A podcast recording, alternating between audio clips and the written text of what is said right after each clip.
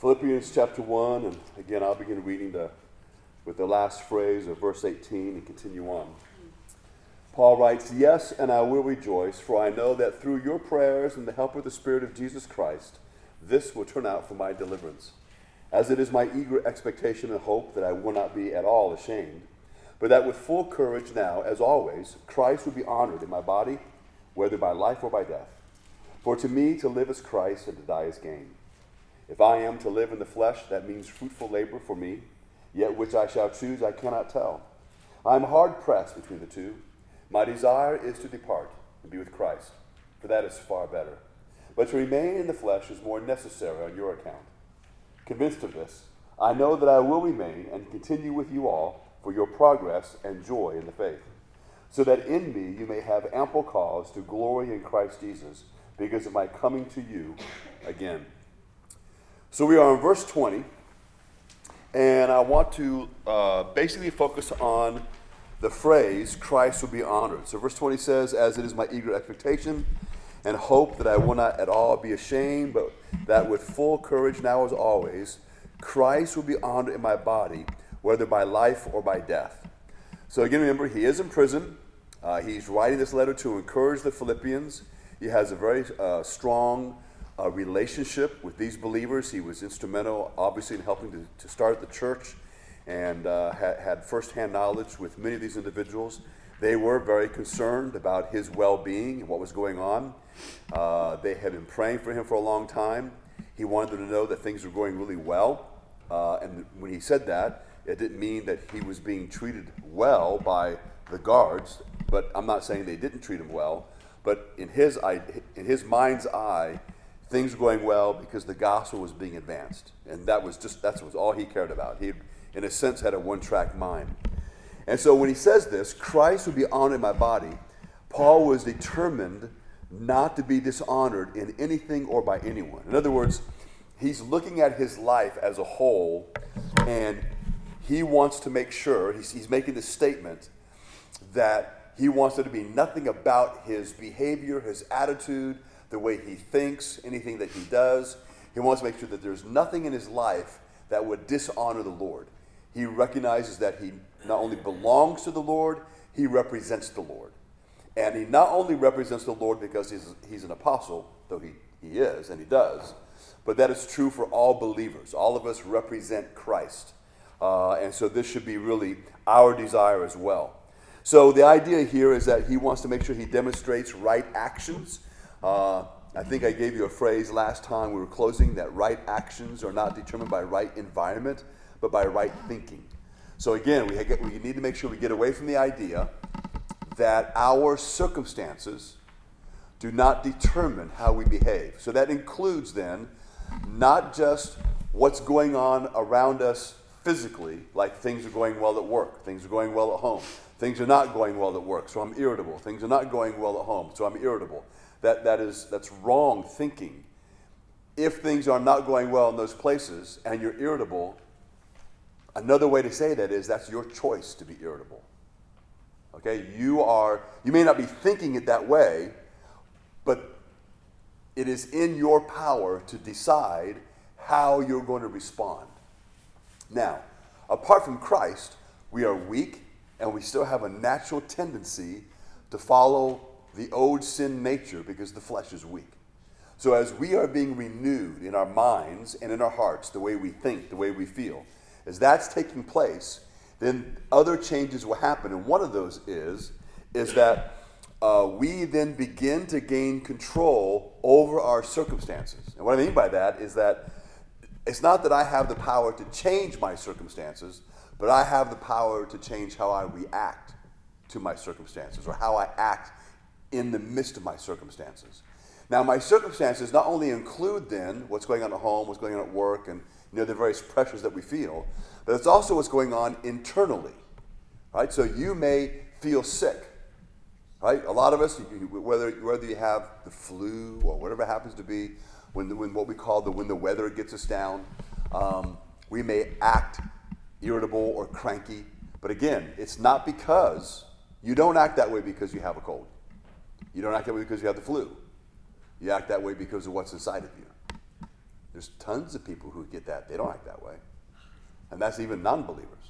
So, as believers, we just have to kind of take a step back and recognize that Christ is to make a complete difference in every aspect of my life. So, this is how I want you to think about it. So, yes, it is an expectation that God has of how we are to live. Yes, that's true. It is also, in a sense, a command that we live that way. But at the same time, it should also be the natural outworking of the relationship we have with Christ. Right? So it's all of those things combined. So it's not like you're just, in a sense, on the outside and you are antagonistic to whatever God says and He's giving you commands anyway. That's what you were as a non believer. As a believer, cha- it changes. So think of it in this way. Uh, I think it's the best illustration for a lot of things that's supposed to happen in the Christian life. When two people fall in love or when they, or when they get married, when they're together for several years, often what will happen is one or both of them will talk about how they are now a different person than they were before. That they uh, that there's been changes in their life. Now the changes in their life come in several different ways. Number one, you actually work on changing your life because you're now married. You now think differently. You know, I know that when I get off of work, I need to go home. My wife is there.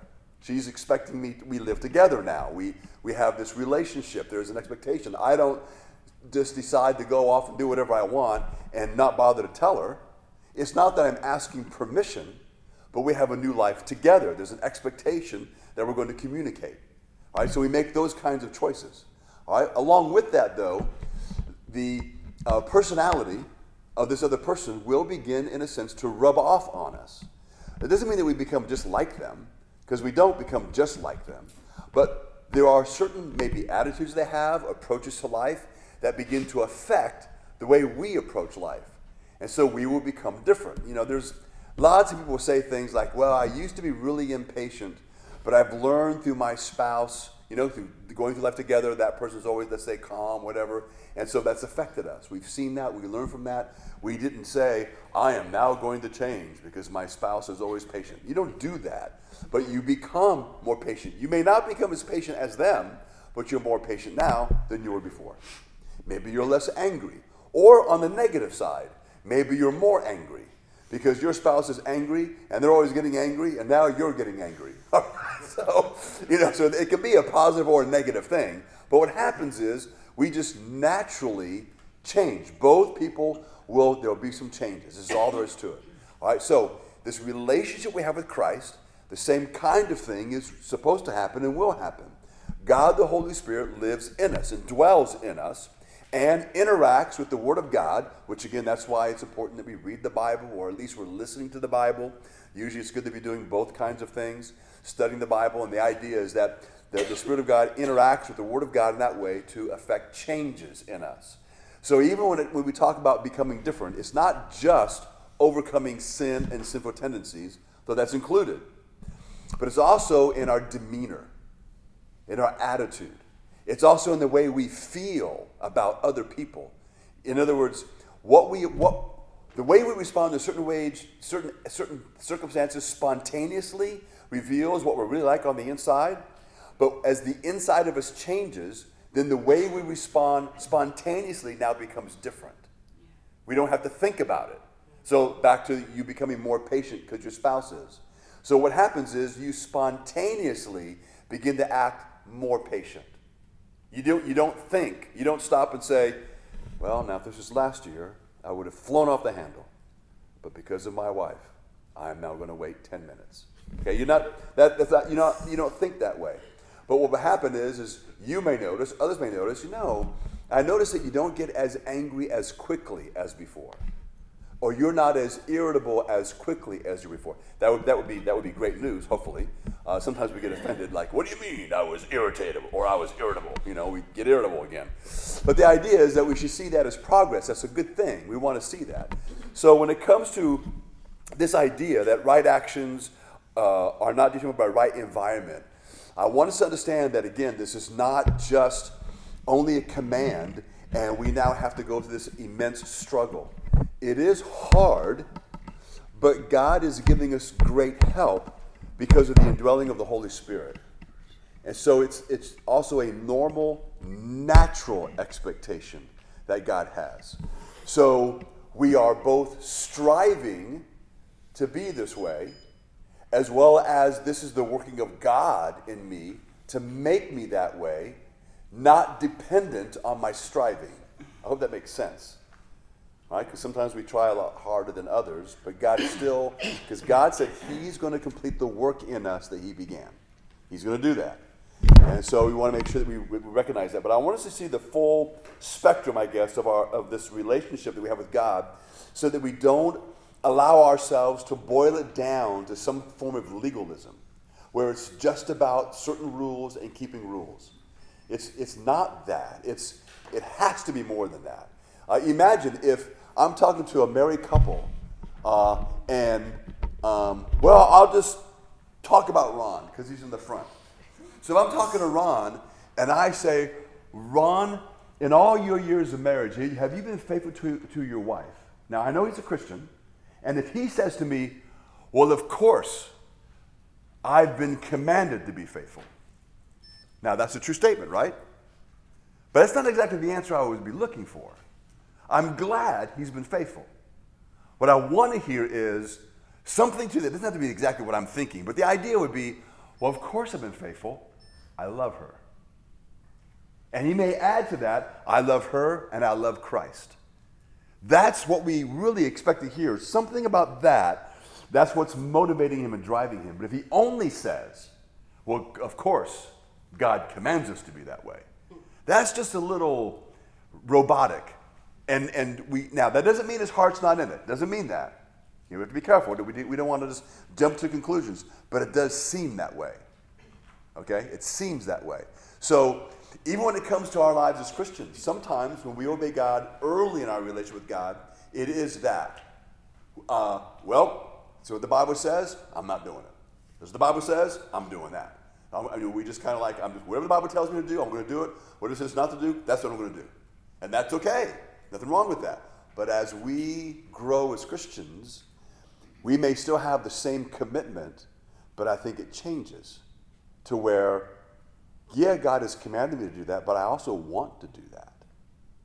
Right? I, I now want to. Why do I want to do that? I didn't want to do that before because your heart's changing.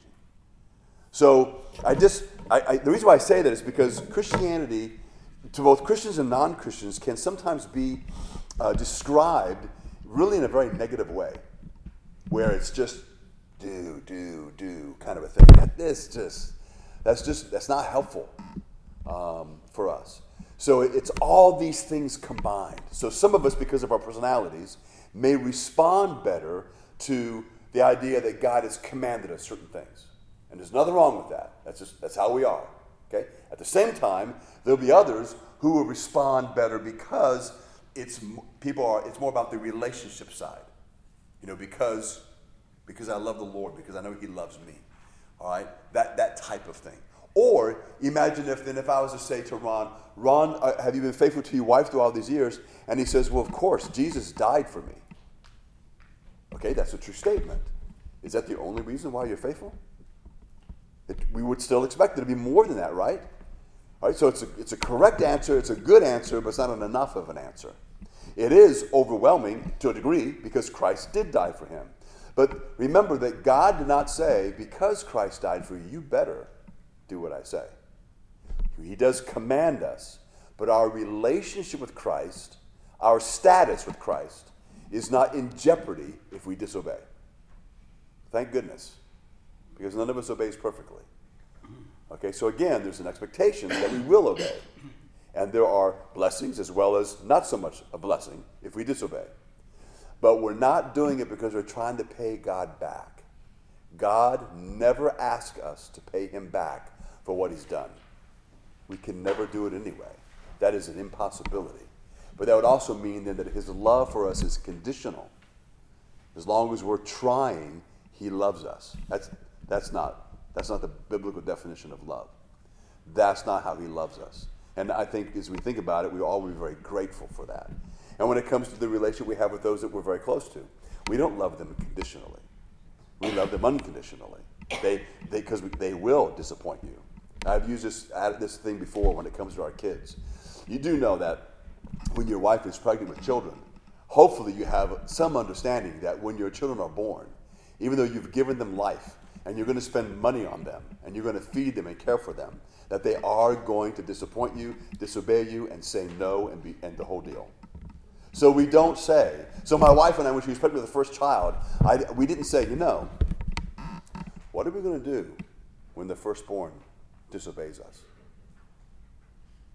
And Cindy says, ungrateful, throw him out. We, that discussion never happens. Why? Because we both know, because of the sin nature, that's going to happen. We don't discuss that because our love for our child who isn't even born yet is not even conditional. He's our child. We're going to, whatever we have to do to deal with that, we're going to deal with that. But that's going to happen. And we don't say, okay, so since we know our kids are going to disappoint us, what happens? I mean, what are we going to do when they've disobeyed us for the 50th time? And Cindy says, 50? When it's 40, they're out. Right? We don't do that. Right? So, it, it's a this, this whole thing with God, then, we need to recognize God's care and concern for us. It is love. At the same time, there's a demand that we live in a particular way, but at the same time, there is his, his loving help, his graciousness that not only enables us to, but it gives us the strength we need to, to grow in that area, to grow in that way. So if we avail ourselves of what God gives us, which really comes down to, again, the basics of Christianity. What is it that God gives to us that helps us to grow stronger uh, and to be able to keep our commitments to Him? It's going to be reading the Bible, worshiping with believers, fellowshipping with believers, spending time with God in prayer. That's it. And it works. Right? Because that's what God, those are the means that God has ordained. Uh, and, and we, in our body, our soul will respond to that. Right? Just like uh, somebody, if a young man wants to get stronger, just so you know, it's the simplest thing in the world to do. Now, it's hard work, but it's very simple. There's no magic and there's no secret. He needs to start, he can do what we call just basic lifts in weightlifting. And then what he needs to do is, as he gets stronger, make it heavier.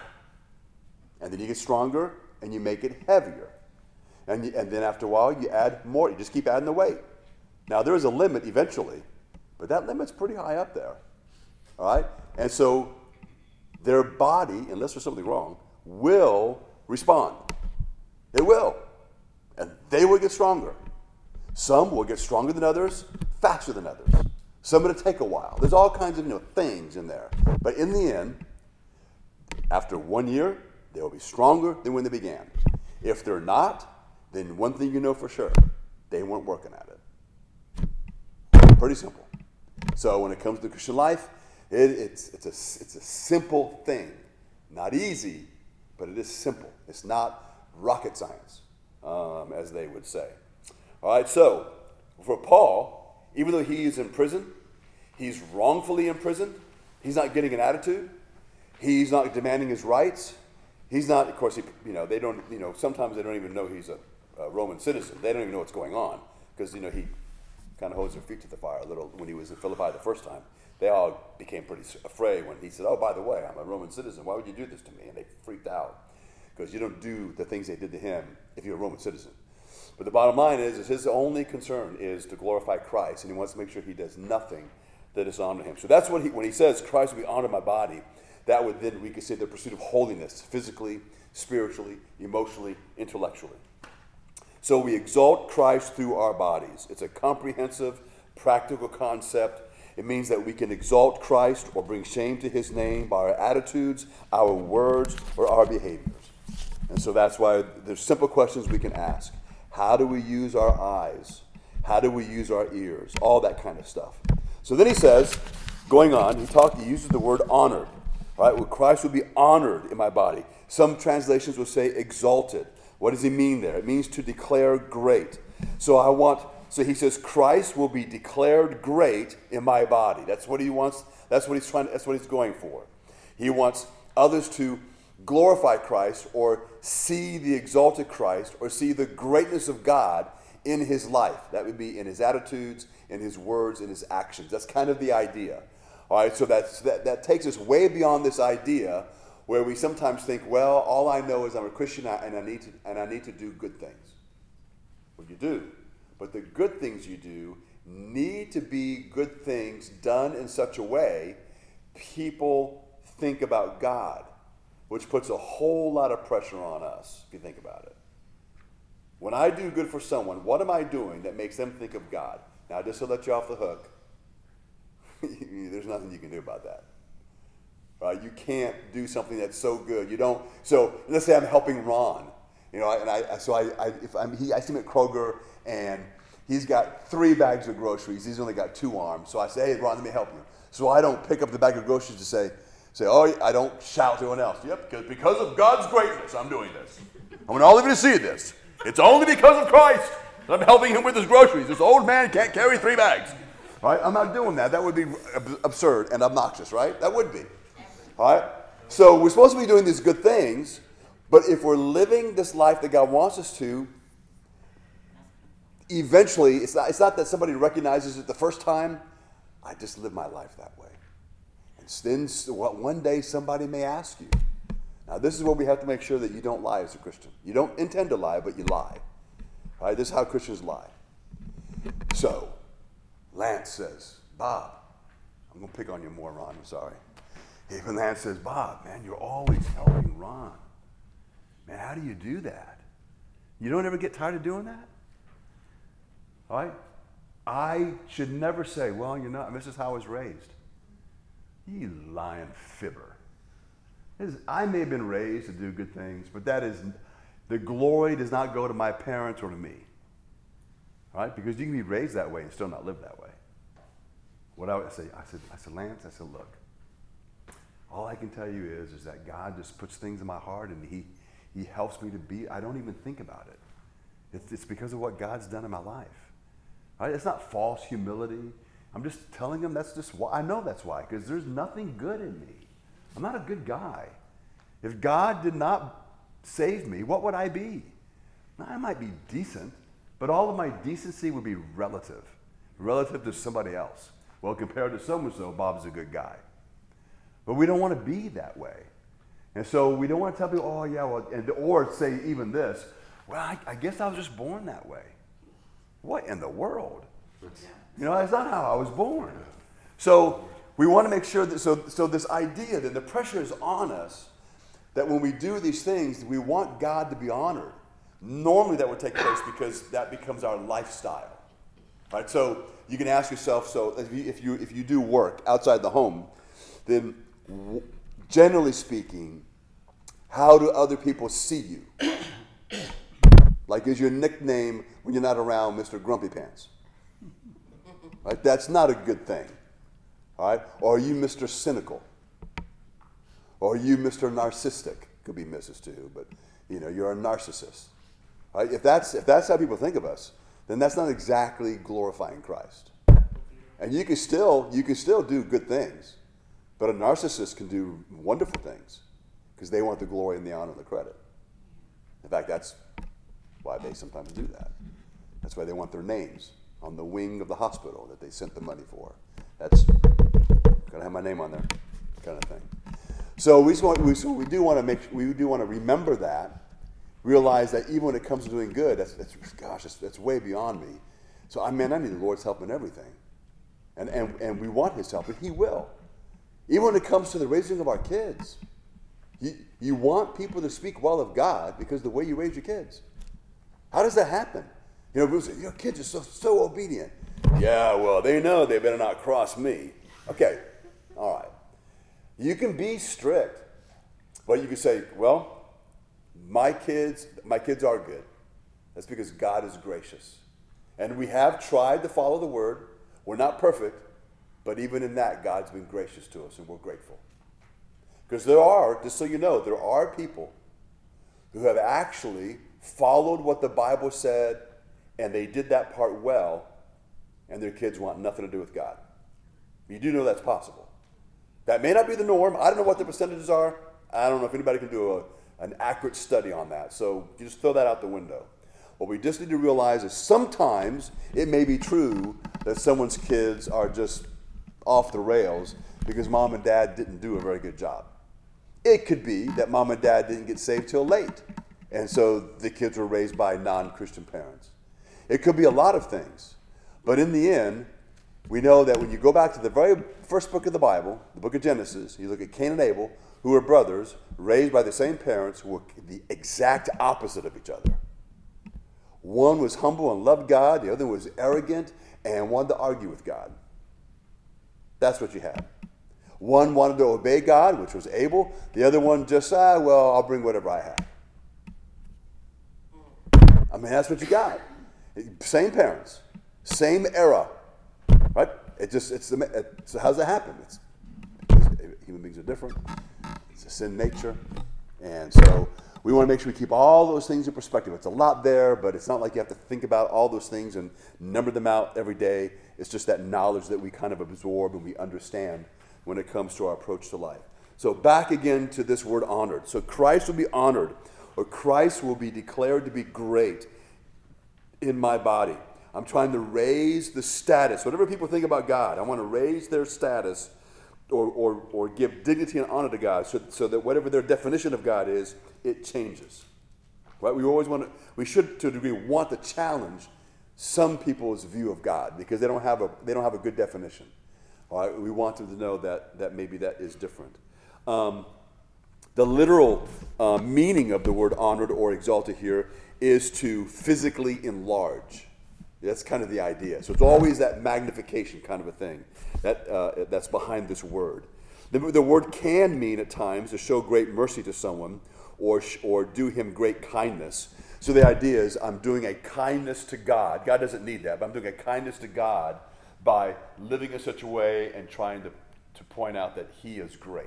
That's kind of, that's again, that's the relationship here in this word of what He's talking to. So, again, in the end, the idea is to magnify or to praise um, the Lord. So, going on to verses 21 through 24, we come to there's, there's certain verses in the Bible that are really well known um, and very popular for a lot of different reasons. And we're going to come to at least a phrase that uh, many people are familiar with. So in verse 21, he says, For me to live is Christ, and to die is gain. And then he goes on really to explain what he means. So we'll cover that in a minute. So we just want to look at this phrase For me to live is Christ, and to die is gain. So this sums up very accurately Paul's uh, outlook on life. He, he views everything in this, in this manner. Um, I saw a, you know, sometimes people put these little, I forget what they're called. It's, they're on Facebook and YouTube. You know, these little 30 second clips. It doesn't matter what they're called, but they do them. So, so this, ah, there, that's one of them, real.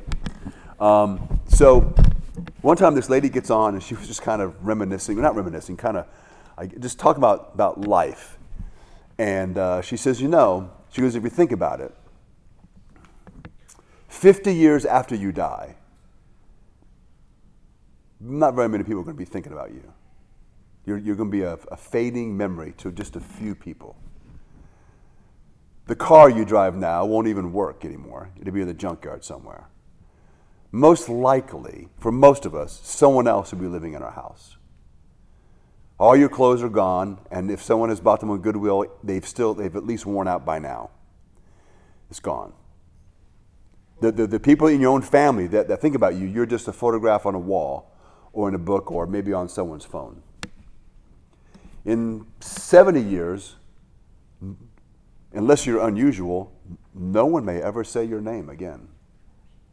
There, there may not even be anyone alive. There'll be a few people alive that have a memory of you, but in 100 years, there'll be no one that has a memory of a real person to person memory of you. So She's going through all of that, which is it's kind of a startling thing to think about. You know, when we think about life and the finality of death, that's she's really taking it down to a whole new level. Um, trying to make us feel just super empty and, and life is just, you know, and which is but it's all true. So what we should be thinking about then is so okay, so if all that is true, how am I not swallowed up in despair? In other words, then is there anything worth living for? If you think about it, right? What is my existence if that's the truth? And physically and earthly, that is the truth. The only thing that's different for the Christian is Bob Dimmitt is going to be very much alive. i am going to be living in the presence of Christ. And there's going to be a lot of people there who will know my name, and I will know their name. And I'm going to be busy living and looking forward to the future. And my future will never not come to fruition. Uh, it's going to go on and go on because of the eternal life that Christ is and the life that He's given me. That's not the final picture. That's not the real or the full picture. So my life is worth living because it matters to God, and I'm rewarded for what I, for what's going on now, even though everyone on this earth they don't even know who I am anymore. So that helps us to boil down is what is the real value of life? What's the real meaning of life? What is it that gives us real substance? And so, if you wash your car every weekend, that's good. Take care of stuff you own. But one day, you're not going to be there to wash it. It's not going to last. We can just go through all those things. It just, it just seems empty. And it can really depress you if you're not a believer. Um, it can even depress you if you are a believer. But uh, the idea is, is that there's more to just the here and now. It's more to that. But again, but at the same time, what we know, hopefully, is that we're not saying that the physical is unimportant. Because some Christians go the wrong way. It's almost like, well, nothing you do here matters because we'll be in heaven forever. Okay, time out? Not true. Okay, it's not true. We are going to go to what we call heaven when we die now. But we know that eventually there's a time coming when Christ returns to the earth, we come back with him, and this is where we live forever. It's here. Now, eventually there's a new heaven and new earth, so it's going to be very different than what we know. You know, I, I think I've told you before, we're not quite sure as to the details. Does God then utterly destroy the earth and create a brand new earth, or is the earth purified with fire and then he reforms it to the new heaven and new earth? Which one of those two, I don't know. That matter. It's a new earth. Either way you look at it. And it's going to be a, a, an earth that is unblemished by sin. Sin will not mar it at all. And when it comes to what this world's going to look like, all I can tell you is this. Whatever pictures you have seen of the most beautiful places on the earth, remind yourself that what you're looking at is something that's been marred by sin. And I'm like, that is beautiful. So, whatever the new heaven and new earth is going to be like, that that I'm looking at can't hold a candle to it. You can't even comprehend that kind of beauty. Because there's some things that are pretty phenomenal. You know, there's a, I have these, I have these weird photos on my computer. They're ones I picked. That's why they're weird. Um, but I, you know, I've got computers of like these, this huge cloud that's been formed because of a volcano, and you take the photo at night, and there's this thing, this phenomenon where there's uh, lightning that takes place because of the ash. It's really cool, and some guys have kind of caught that with these time lapse cameras. It's really, I mean, it's even though it's very destructive, it's very beautiful. The black and the orange and then the lightning, it's just so cool. And there's different, you know, there's that one waterfall where the waterfall is so high that when the water falls down because of the wind, the water then begins to go back up. It's just really cool stuff. All right, and all that is just incredibly. And I grew up in Hawaii, which, in case you didn't know, it's, it's a pretty place. All right, but it can't hold a candle because it's been marred by sin. And we're like, oh, how is this marred by sin? But it is. So there's so much for us to look forward to um, as believers. So you come back then to what Paul said. This makes all the sense in the world because this is the one thing that's eternal. All of eternity depends on this individual, Christ, the Messiah. So for he says, so he says in verse 21, he says, "For to me to live." So what does he mean by "for to me"? It's a phrase where Paul is basically saying, I can't speak for you, but I can speak for myself. That's kind of what he's saying. He's saying, look, I, I don't know where you're at on this, but this is where I'm at. Right? So he's letting them know what he's thinking. He's being very personal here.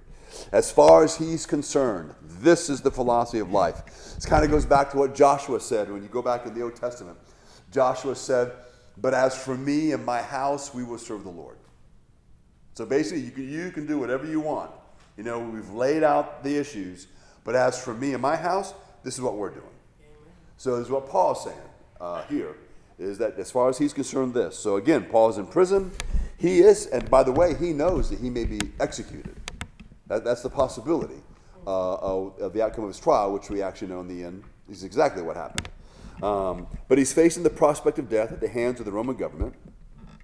Um, Again, it is not true of all of us that in those dying times we think about things that are, the, you know, it is true that in these dying times one normally thinks about the things that are most important in life.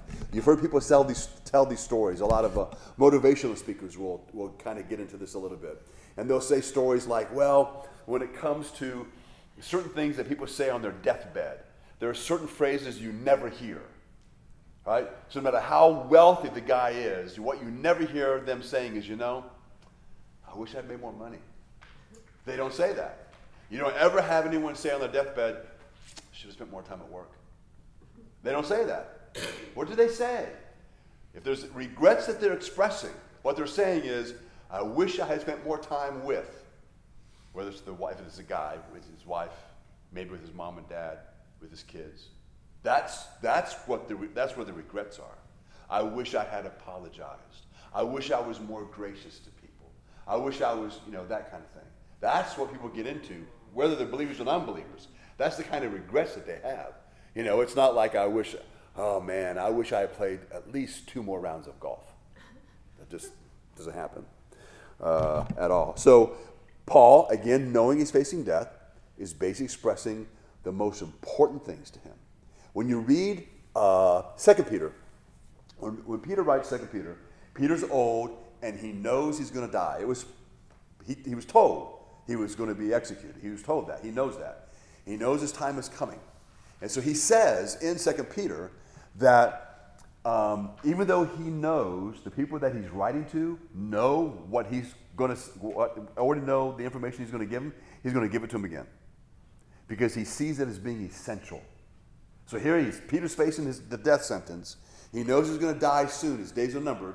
And so what does he come out with? What is the most important things? So that's what Paul's doing. That's what Peter did. Um, and of course, that's, that's how we should be thinking. And so we get this from, from really deep in the heart of Paul. So it's not difficult for Paul to explain what was of the utmost importance to him. It's very simple. And this is the phrase. So, again, we should ask ourselves this question, at least every now and then What makes your life worth living? What is that? Is it your family, your work, your reputation? Now, I would say family is way high on the list, but it's not the ultimate. Because who gave us our family? Who made that even possible? Who created the idea of family? That, would be God. Um, and uh, so when it comes to all of these things, it, it's Christ. So he says, so for, for to me to live, which is present tense, Christ. In fact, in the Greek language, uh, the phrase is just for me to live Christ. All right, he, he, it's, it's, worded that way. Uh, that's the literal rendering because there's no verbs for is in the Greek language. But that actually makes the statement to those who are experts in language much more dramatic. So the present tense then can be paraphrased this way for to me to go on living. So it's the process of life. It's not, you know, it's not just a principle of life, it's the process of life. So Paul had no thought of life apart from Christ. And so we see in a nutshell Paul's chief end for living. So think of it this way. So sometimes when people get very old, they stop going to church. So we'll boil it down to two main reasons they stop going to church if that's what happens. For some, they stop going to church because they literally they can't go. You know, they're an invalid, you know, that kind of thing. So, and we understand that. But there's also another large segment of people when they get old, they stop going. And they may say, well, it's too hard. But if your life is about Christ, then there's no such thing as that. That doesn't exist. Right? We're, we're going to do what we have to do to obey God in the simple ways that we can. So if that means you, it takes you two hours to get ready, then you take two hours. That's, that's all it means. It's not that, not that big of a deal. Um, that's why sometimes, you know, if you're ever going to miss church, be careful, don't tell me your reason, because I might think it's lame and I might say it. You know, like some people will say this, well, you know, I just didn't get much sleep last night. Okay. Mm-hmm. I don't understand. I, I couldn't make it to church. I don't understand. If you didn't get much sleep last night, you had to work today. Would you go to work? Most people now, I know it's starting to change now in the work world, but most people say, well, of course I would. You got to do that. So the obligation we have to Christ, it's not that I got to do that, but I want to got to do that. that. That's kind of what it is. I, I, I don't, I can't think of my life apart from that. I don't want my life to be apart from that. To me, that would be just really strange and lonely to, to live my life that way. So, this is what Paul is talking about here is that it, it's, again, it's, it's, it's, a, it's not just this principle, it's the process of living, it's the way we live. And so, Paul had no thought of living his life apart from Christ. Um, he wasn't living for money or fame or pleasure. It was the person and purpose of Jesus Christ. Uh, the person and purpose of Christ is there's a phrase that's used in some old books. It's called the warp and woof of Paul's life. It's the sum total of his reason for existence, all of Paul's activities and interest. His entire existence was, with, was within the sphere of Christ. So, and again, for him and through him and to him are all things. So, I did want to give you a definition of warp and woof in case you ever came across it, because I had no idea where it came from. I've known what it meant for a long time. It's kind of like the beginning and the end, but I, I don't know where it came from. So, basically, warp and woof is the essential foundation or base of any structure or organization. It is a term that comes from weaving, in which the warp, which is the threads that run lengthwise, and the woof, which the threads that run across, make up the fabric. So people would say this in the secular world about our country, even though it's changing. The Constitution and the Declaration of Independence are the warp and woof of the American nation. And that's still true. I mean, it's people are trying to change that, but I mean that's that's basically true. So that's where that comes from. It comes from from uh, uh, from weaving, and since none of us here are weaving that I know of, uh, you might not have known that. So I just thought it was interesting. But but that's kind of where that phrase. So when you come across that phrase, you'll now know what that is, and you can use it in a trivial game to ask somebody the question, and they won't know the answer, and you will win. Um, so that's always good. So when he says he wants to live for Christ, so then what specifically does he mean by that?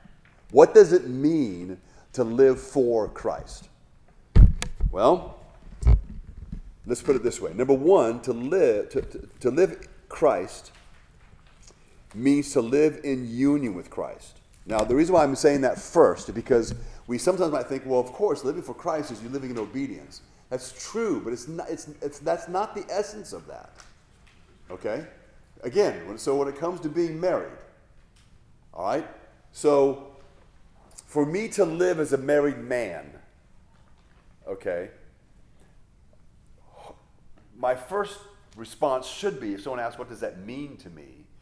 The idea is that, that I am living for my wife and this life work we've created together. We want to experience life together. So, you know, that's, that's the idea of growing old together. And we are now there. We're old. And we're still together. That's a good thing. And we're now going to get even older together. All right, but that's the idea, okay? It's, I don't just say, well, I, am a, a, married man. What does that mean to you, Bob? Uh, that means I can't look at other women. You say, what? That, how shallow does that sound? That, so your whole married life is summed up in you can't look at other women? No, that, that's a small segment. Important, but it's a small segment. No, it's, it's, it's more than that. That can't be it. It has to be us. It has to be the, the family we have together. All right? Has to be that. The life we've created together. Good, bad, and ugly. All of it. The whole thing. All right? That's what it is. And, and looking forward to more of that. So when it comes to this relation we have with Christ, what does it mean to live? For me to live as Christ is that union that we have with Christ, this relationship that we have with God, one that the world's not going to understand, and it's okay. Don't worry about them understanding it. Is what we have with Him, where we actually will say and think, God speaks to me, I speak to God. Because we're Baptists, we, we hopefully you know this. It's not that we're hearing audibly from God. He's not talking to us like that. But we know He talks to us from the Word, he talks to us through the Word. We talk to God. And, and, and we have this actual relationship. God understands me, not only because He created me, but He understands me as an individual. Bob, He, he knows all the weird and bad stuff about me, and so loves me. He knows everything about me. He knows what I'm capable of doing. He knows what I'm not capable of doing. He understand, and he understands all of that right? Because he's, he's not just my God at a distance, he is close to us as well, right? The Bible also says that, he, that Christ is my brother, okay, trying to emphasize this, this intimacy and this relationship we have. So the concept of being in Christ, and uh, it used to be a popular theme in Bible studies in the 70s and 80s, where there were a lot of books written about being in Christ or our union with Christ.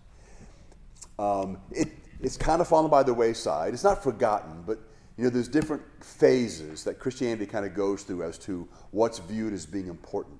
Uh, sometimes it's because of what's, what's going on as far as how we are being attacked, how is Christianity being diminished. There's all kinds of things that are in that.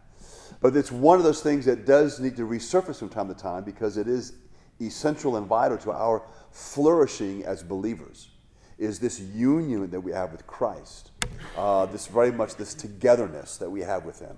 And so, uh, what Paul writes about, there's a lot of that, that phrase, being in Christ. It, it appears all over the New Testament. Um, when Paul uh, addressed this letter, he said, To all the saints in Christ Jesus who are in Philippi. So the thing is this the instant a person truly believes in Jesus Christ as Savior, he is joined organically in a living, real union with Christ, the head, as a member of his body, the church. So, back again to the whole church thing. So, you and I coming to church, it's not just church attendance, that's the thing. All right? That, that's how the, our love for the church is manifested. And, of course, we're commanded to do that. But there's also this relationship that we have with each other, recognizing that the church is the body of Christ. So, we're members of the body. And so each person then is essential to the body. Uh, that's why we want to emphasize all the things that we emphasize, which also includes fellowship with each other, being, being with each other, being friends. We're not going to be super close to everyone. That's, that's a human impossibility. Right? But there's some that we're more, we, there are some that we are more naturally closer to than others, and that even may change. But it's all part of being together as a family and this unity that we have because of Christ. And so uh, when we then become a believer, you are now, whether you feel it or not, doesn't matter. You are a very real member of the body of Christ. We are, in a sense, then obligated. I was reading a book once, and I looked at a couple um, YouTube uh, tapes on the history of the Masons.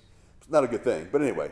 Um, so when it came to the Masons, one of the things they had going on, you know, it's supposed to be the secret society, which it kind of is, and they have all these different oaths they take, which is very problematic, and they have secret handshakes and all that kind of stuff. Um, but one, one of the, the uh, aspects of being a, a, Mason is there's a loyalty to each other, uh, a commitment to keep secrets, which can be a bad thing.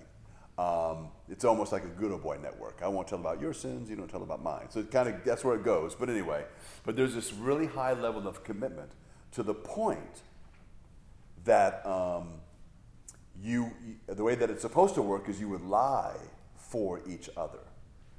So then, let's say that you have firsthand knowledge that a fellow Mason is cheating on his wife. she hears the rumors about it. She knows if anyone knows about it, it's you. And you, she comes to you and says, Just tell me the truth. I don't want the details. But is, is my man, is my husband, is he unfaithful? And you would be required, as a member of the society, to look her right in the eye and say, absolutely not, he's faithful. Right? Because the, the, the relationship you have with your, with your fellow Masonic member is the priority. And that's, you know, of course, you can tell there's not a whole lot of ethic in that, even though they say there is, but that's kind of how that works. All right? So you're, you're included and there's these expectations that you have. So if a Mason came to you who was in trouble, you are obligated to help them. You know, that kind of thing. Um, now, I'm not saying we want to follow the model because I don't think we should. It's a very bad one. But the idea with that is that we then have an obligation to each other as believers. So then, all right, so if Lance comes to me and he has a very real need, now I, now I do this, I ask a lot of questions because I want to make sure everything is upright the way it should be. But let's say I ask the questions and he's got a legitimate need. It's not because of sin. It's, he's got a need. I am obligated as a Christian. I'm obligated to God to help him because he's my brother. Now, I may not have all the means necessary, but I'm still part of that solution. I may have to get some other guys to help me, whatever that may happen to be. But there's a, there is an obligation, that kind of obligation. It, it, now, that, that that does not mean that I would ever lie for him. That would be wrong. We, we follow what the scripture says. Right? Even if he asked me to lie for him, I'm not doing that. We don't, we don't do that as Christians. Right? So there's no conflict there or contradiction. But there is this, but it's family. So in the same way that if one of my sisters, if one of my sisters called me and she was in trouble, and that meant I had to hop in the truck and drive 500 miles, because that's where she lives, to help her, there's no thinking about that. That has to be done. If Cindy's brother calls her and we determine from his conversation that he's, there's real trouble, we need to get there. That's a, that's a 12 hour drive. No, 17. 17, thank you. It's even worse. All right, so boy, it better be. He better need us. No. But the idea is so there's no thinking about it really. And that, uh, besides, how are we going to do this? But there should be, there's a sense of familial obligation to help him because that's my brother in law, that's her brother.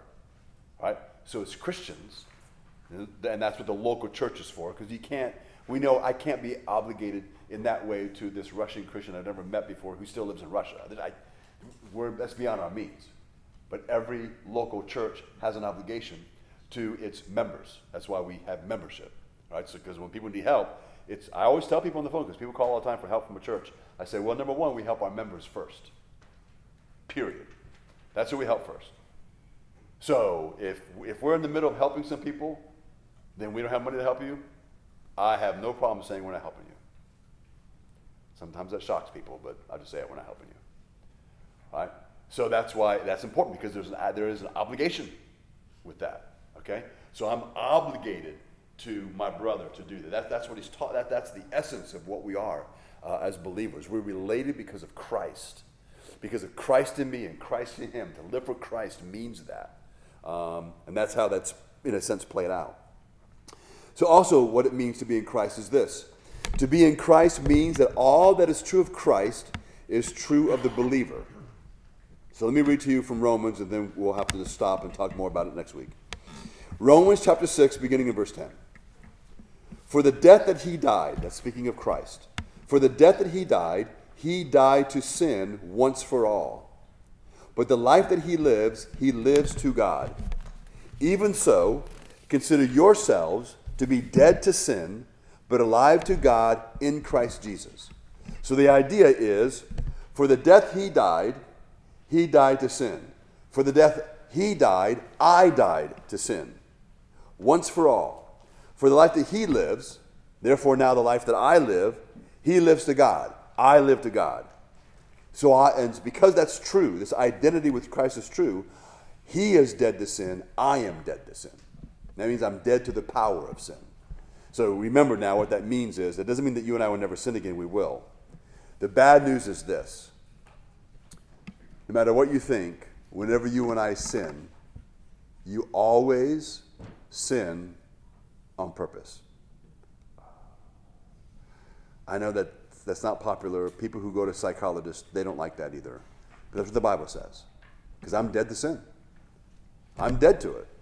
The only way, uh, the only way I can be enticed is because of the desires of what? My own heart. Nobody can make me sin. They can't do it. It is impossible. I think I mentioned it before that if somebody says, Well, Bob, if you don't do such, I'm going to kill you. And some people say, well, there's no choice there. Yeah, there is. I, I trust God. I don't think this is how I'm going to die, but you know, I may be afraid. I don't want to die. I mean, I'm not afraid of death, but I don't want to die. I'm not in a hurry. I like being alive. It's a good thing. Right? But there's choice there. So now, it, I'm not saying we're all there right now, but here's the good news. In fact, it's even possible that all of us could be thinking at the exact same time, man, I don't know if I could do that. If someone's holding a gun to my head and says, if I don't do something, they're going to kill me, I don't know I can make the right choice because I don't think I'm strong enough. It's very possible you are not strong enough now. But at the moment that happens, God has promised us He would never leave us, never forsake us. And the grace that we need, He will give us. That's His strength that we need. So He's not going to give you strength to face a handgun now, but you will have the grace you need if and when that happens. And there's tons of evidence from believers going all the way back to when they were being fed to the lions in Rome, uh, all the way up to today to believers that are incarcerated in other countries because they're Christians. I mean, it's phenomenal. Uh, that doesn't mean that everybody does great at that. It doesn't mean there's some people who blow up because their fear overcome. That can. We're human beings. That happens. But generally speaking, that's the truth. And God will give us the grace we need. So it doesn't even. You don't have to answer that question now. Will you be strong enough at that moment? God will never let, He won't fail you. And I'm convinced that God will give us the strength we need. Thank goodness. Because uh, I'm pretty sure right now, at this very moment, I don't know if I have the strength to do that. But I will, because He's the one who gives it to me, which I just think is fabulous. But we will um, talk more about that next week and move on and uh, make sure that we have a really good handle on what it means to live for Christ and what it means to, be in Christ and how that kind of comes together in our lives as believers. Father in heaven, we thank you again for your grace and kindness and love. We thank you, Father, for uh, Paul's letter. We thank you, Father, for the rich meaning behind the words and phrases that he uses. I pray, Lord, that this passage here, verse 21, will ring in our hearts and minds for many days to come as we just kind of contemplate what he said there, which was, For me to live as Christ and to die as gain. I pray, Lord, that we will recognize the greatness of that statement and the joy in that statement and the comfort that's in that statement. And I pray, Lord, that you will enable us all to be able to proclaim that as truly being our view of life, even though we know, Lord, that if it was dependent upon us and our strength alone, we would not be able to live that out. But you've not asked us to do that, and we're grateful for that. So, Father, I ask now that you would dismiss us in your kindness and grace and watch over us and keep us safe. Use us as you see fit until we are allowed to come back together again Sunday to worship you together and to encourage each other. And we do ask these things in Christ's name. Amen.